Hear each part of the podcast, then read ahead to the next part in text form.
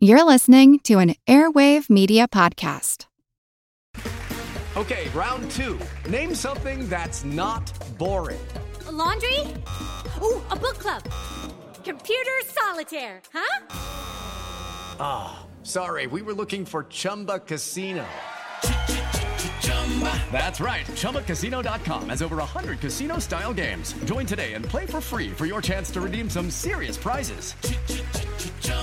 ChumbaCasino.com. No purchase necessary. Full prohibited by law. 18 plus terms and conditions apply. See website for details. Be versatile, adaptable to change. Sounds like good advice, even for our brains. I'm Jim Metzner, and this is The Pulse of the Planet. Plasticity refers to the ability of circuits within the brain to change how they respond over time based on experiences they've had. Michael Friedlander is a professor of biological sciences.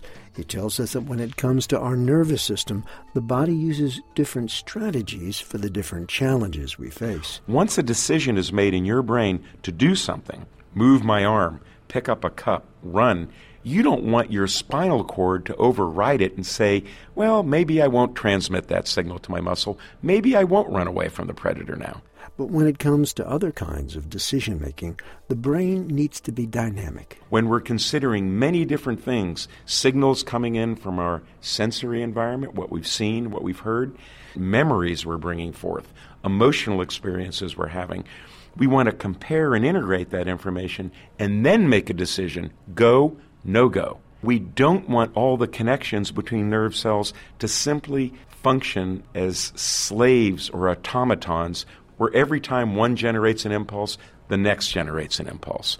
So, this decision making capacity that we think of being embedded in our very humanness, we decide whether to eat, to drink, to wake up in the morning, is actually a function of groups of cells making decisions all the time. It turns out that plasticity, the ability of the brain to learn and adapt, is a key to understanding how to treat addiction, depression, traumatic injuries, and other disorders of the brain. We'll hear more in future programs. Also, the Planet is made possible in part by Virginia Tech, inventing the future through a hands on approach to education and research.